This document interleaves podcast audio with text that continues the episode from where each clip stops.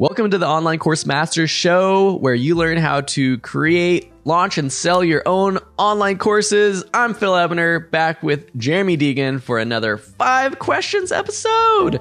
Super excited today to dive into some more great questions submitted by some of our super fans. So, first off, Jeremy, what's up? Welcome back to the show. Thank you for having me, man. Everything's going good. How you feeling? I am feeling good, feeling good. Uh, ready to get through some more questions, and uh, just been really excited about the launch of uh, season three and how it's going so far, and excited that people are just happy to have the show back, um, back in action.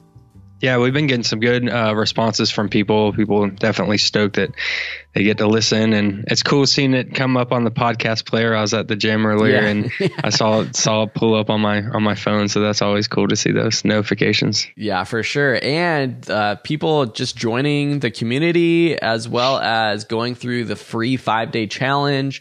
Um, if you go to onlinecoursemasters.com, we've got a great challenge for anyone who's brand new to creating online courses.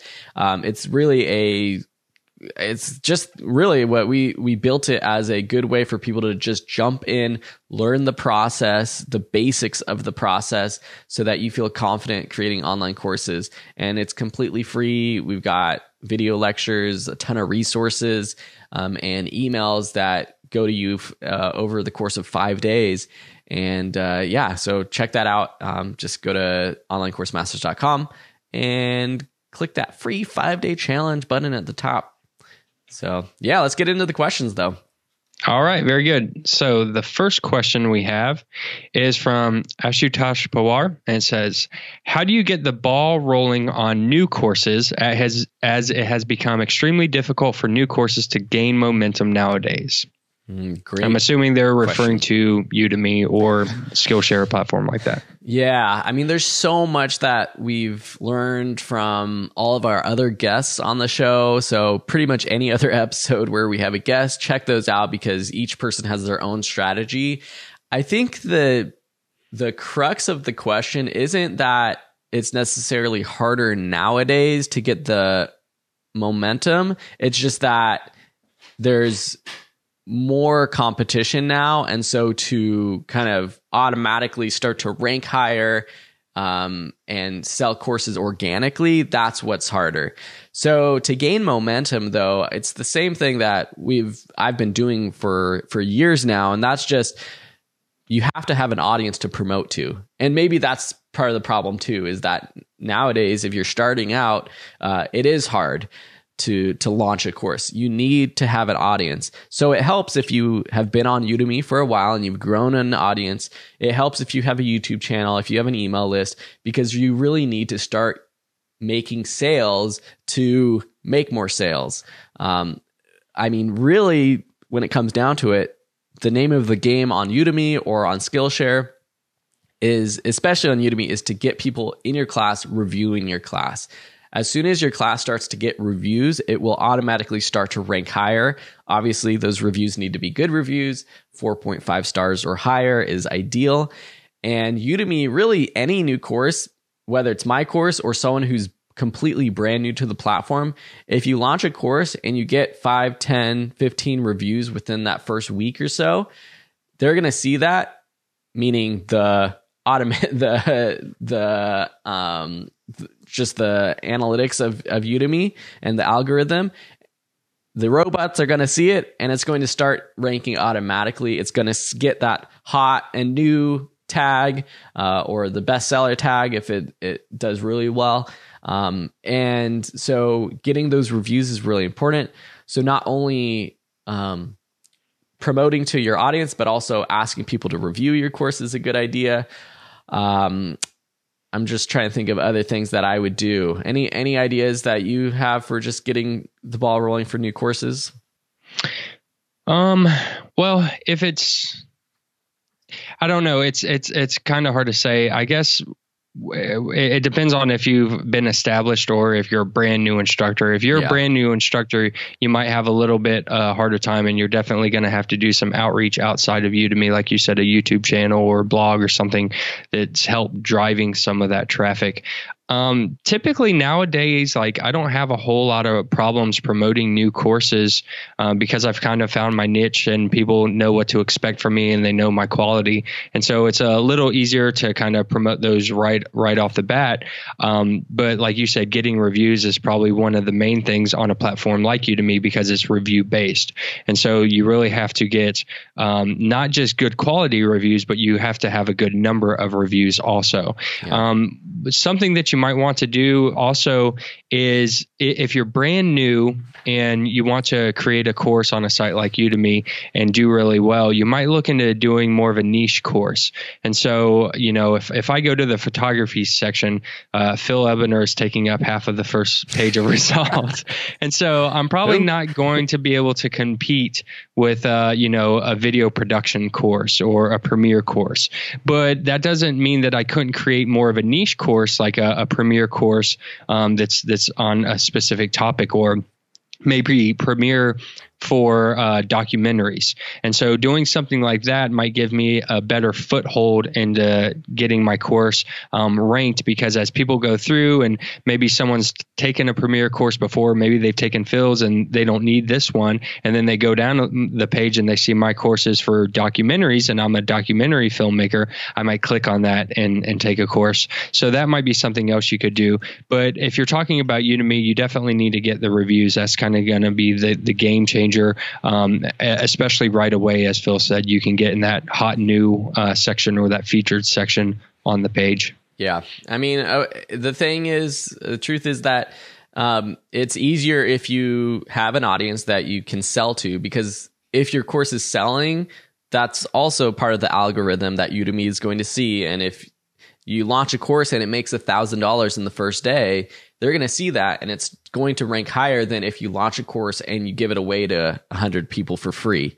So the we don't know the exact secret of the algorithm, but we know it has to do with reviews and it has to do with sales. And so both of those things, however you can do that, uh, it's going to get the momentum rolling. And if it's not working out for you right now, do more work growing your audience. Put out a free course on Udemy. Put your course out for free and convert it to paid later on. And then the next course you launch, you're going to have more of an audience to promote to. So this is going to take time. It's not quick and easy get rich quick scheme. This does take a lot of effort and work uh, to to build that audience so that you can launch. But you know, as most people who are successful on Udemy know or off of Udemy, over time, if if you create great courses and you grow an audience, it just gets easier and easier to launch a course the next time. Yeah, that's right. So Jason Dion wants to know Do you or someone on your team actually read and respond to each review that you get? Uh, good, good question. So I used to. Uh, I used to personally, but now I don't personally, but I do have an assistant who goes through each review. Now, I don't believe she is reading word for word every five star review but she is paying attention more to the one, two, three star mm-hmm. reviews and responding specifically to those reviews. I do have some somewhat of a canned response that she responds to the different reviews. So anything under four stars is a certain response. Four or four and a half stars has a different response, and then five stars has a different response. Now, I will say that's some other instructors, I won't name him because I don't know if he wants to be named, have done experiments and have shown personally for them that responding to reviews does not change anything in terms of making more sales or the actual ranking or the rating of a course. Uh, so doing all that effort yourself or paying someone to do it, I don't know if it really, really moves the moves the ball at all. But I do feel like as a student, if I was looking at a course and I see that the instructor is responding to at least the negative reviews, especially, that would help uh, me make that decision to buy that course or not. Uh, but again, that's just a feeling. I don't have any statistical proof of that. Um, so at the very least, look at your bad reviews and respond to those, though. Not only is it good for um, it to show on your landing page that you're responding, but also you're going to learn how to make your courses better. Mm-hmm. Very good. That, I think you answered that perfectly. So the next question uh, comes from Muhammad Azam, and the question is What are your thoughts on lean publishing on Udemy courses? Meaning launching a course with just a few sections and outline all the sections and then adding new sections each week. So, kind of what we would call a drip campaign where you're adding content as the time goes on. Okay, so one thing is that Udemy technically doesn't allow this or doesn't want you to do this. They will only approve courses that are the whole course. I'm I'm doing air quotes for everyone who's not listening watching. uh, is in there. So I think on Udemy, it's important to have your entire course created and launch it. That doesn't mean you don't necessarily you can add content later or you can create it in a basic way where you have all of the basic lessons and then over time you add content to it. I guess my question to Mohammed, which Mohammed was on the the podcast uh, just recently. Uh, I think he's episode eighty two, I believe. Yeah, eighty two. Uh, so if you want to listen to his episode, check that out. It'll be in the show notes. Um, but I guess my question is: Are you creating it? Doing this lean publishing as a way to get your course out there, to sort of validate it, get students in the course, uh, before you actually start creating the content? Or is it a way that you're going to create more engagement with the students, which I feel this idea can actually benefit do do well. You launch a course and in your mind though you have a number of lessons or bonus sections you're going to be adding over the next months or weeks. Mm-hmm. and as you add that content you're sending out educational announcements to your students saying hey we got new lessons and that's going to create more engagement with the course probably end up getting more reviews uh, which will help the rank of the course. And that kind of strategy can i think be beneficial. I've never done it myself on udemy. Um, but in terms of just doing it so that you can launch a course, get that course launched, um, and then so that you can launch it sooner so you don't have to do as much work up front, I don't think that's necessarily a good idea because I would guess the reviews aren't going to be as good. Um, mm. And that's going to hurt your course more than uh, help it. So I would try to get your whole course up there, at least get a five star course up there and then if you have additional content that makes it even better, add that after the fact. Yeah. This episode and all of our episodes are sponsored by the Online Course Masters Academy, the one and only place you need to become an online course master yourself. With over two dozen courses that tackle every aspect of running a successful online course business, a private community of students like you, and bonuses like live office hours and webinar trainings, we've built the Online Course Masters Academy for anyone creating their very first online course and for anyone more advanced looking to increase their business and brand. Visit onlinecoursemasters.com slash academy to join today.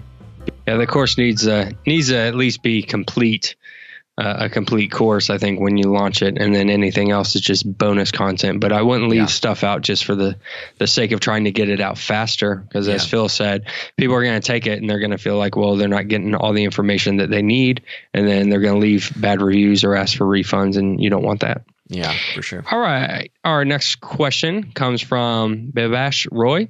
And the question is how can we leverage Udemy to sell courses on our own site? I like this question because I've always thought that we could use Udemy as a way to help our own site out too. Yeah, no, that's great.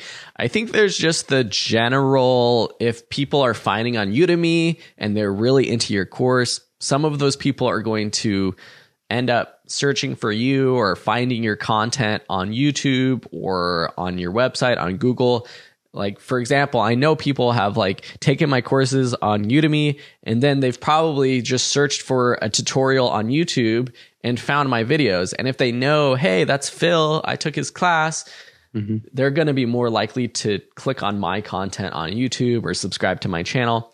And that's just like the organic way that this happens. Um, and then, of course, you can get those people back onto your site through that content on YouTube or or wherever else or on social media.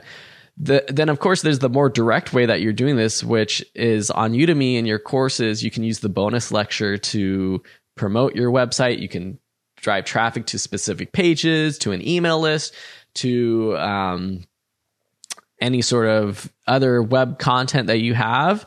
And so, in that last bonus lecture, which we should include the rules for the bonus lecture in the show notes uh, for this episode, um, you can basically share links to pretty much anything. And some people do that. So, like, people, a lot of people won't, and a lot of instructors don't believe it works that well. But I forget who it was on the ep- on the podcast, but I remember in the first season, someone was talking about how they put out free courses and a lot of people actually um, convert for them to their email list that they then promote their courses to. I believe it was Mike Wheeler from episode 36 who teaches Salesforce who use this strategy a lot. Um, the other thing too is you can send people in your in your courses educational announcements to free educational content. This could be a YouTube video. This could be getting people to a Facebook group. This could be people going to a blog post of yours. And it can't be directly to a sales page or to a page that is promoting um, a product on your own website. But if you're getting them to your website to a YouTube video, perhaps those people might end up on your email list or subscribing to your YouTube channel. And then later on, if you do post a video or send an email, they might be able to, they might then buy courses on your own site. So there's lots of ways to get people from Udemy to your own site. I guess the rule that you have to pay attention to is that it can't be directly getting people onto an email list or promoting some product unless it's in the bonus lecture of a course. Um, but a lot of it just has to happen like organically. So, mm-hmm. um, yeah, I don't know. Any other ideas or, or thoughts? No, I just I, have always looked at uh, you know Udemy, Skillshare, any of these other platforms, even Amazon. The, their search engines, people are going on there looking for information, and that's traffic that is coming through the system. Yeah. And if you can direct that traffic back to your site, I, I can feel it's pretty powerful. So I uh, in the past year or two, I, I, started looking at Udemy more like a YouTube. Like, how mm. can you leverage the people who are coming onto the platform, millions of people looking for information and getting them back to your site? And I think you really named a lot of those are, you know, the bonus lecture, the educational announcements. You can even have content in your course, like you said, as long as it's not promoting or selling. I believe, like, you know, I, I could have a video that talks about um, something that I mentioned on my site. And then, you know, it's not a direct link or anything that points people there, but if someone saw that, they might, you know, head over to your site and check it out. So I think there's a lot of different ways that you can leverage that, but just make sure you're reading the, uh, you know, the terms and all that good stuff on, on whatever platform you're using, because you don't want to be breaking any of those rules or doing anything that's going to get you kicked off. Yeah, for sure. But like they're really right now. So again, follow, follow our advice and listen read up on the rules, uh, mm-hmm. and we'll link to the the the rules for the bonus lectures um, in the show notes of the episode. But you could really set up a funnel using Udemy. You could put up a free course, and it could literally just be a few videos. I think the minimum length is 30 minutes. I don't know if yeah, that's still it used to be 30. Um, it could be 30 minutes of content. It could pretty much all be educational, but then at the end, you could create your bonus lecture and have it just be a promotion to an email list or something or mm-hmm. to uh, another course even um, on your website or even on udemy so um, you can really use it to set up a funnel one other episode I would check out is episode four. So onlinecoursemasters.com slash four. This is with, Jonathan Levy, Le- Levi, Jonathan from superlearner.com. Uh, he was taking a lot of traffic from Udemy and using it to sell higher priced courses on his own site. Now, a lot of things he was doing, I guess, is kind of on the fence of of if it, I don't know if it, everything he talked about is still within the rules, but you could do it in a way that's within the rules using things like the bonus lectures. Uh, mm-hmm. But he kind of talked about like what you were saying is using Udemy as more of just a search engine to get a lot of traffic and um, then uh, from there driving people to his own website and uh, it's yeah. more of a lead generator.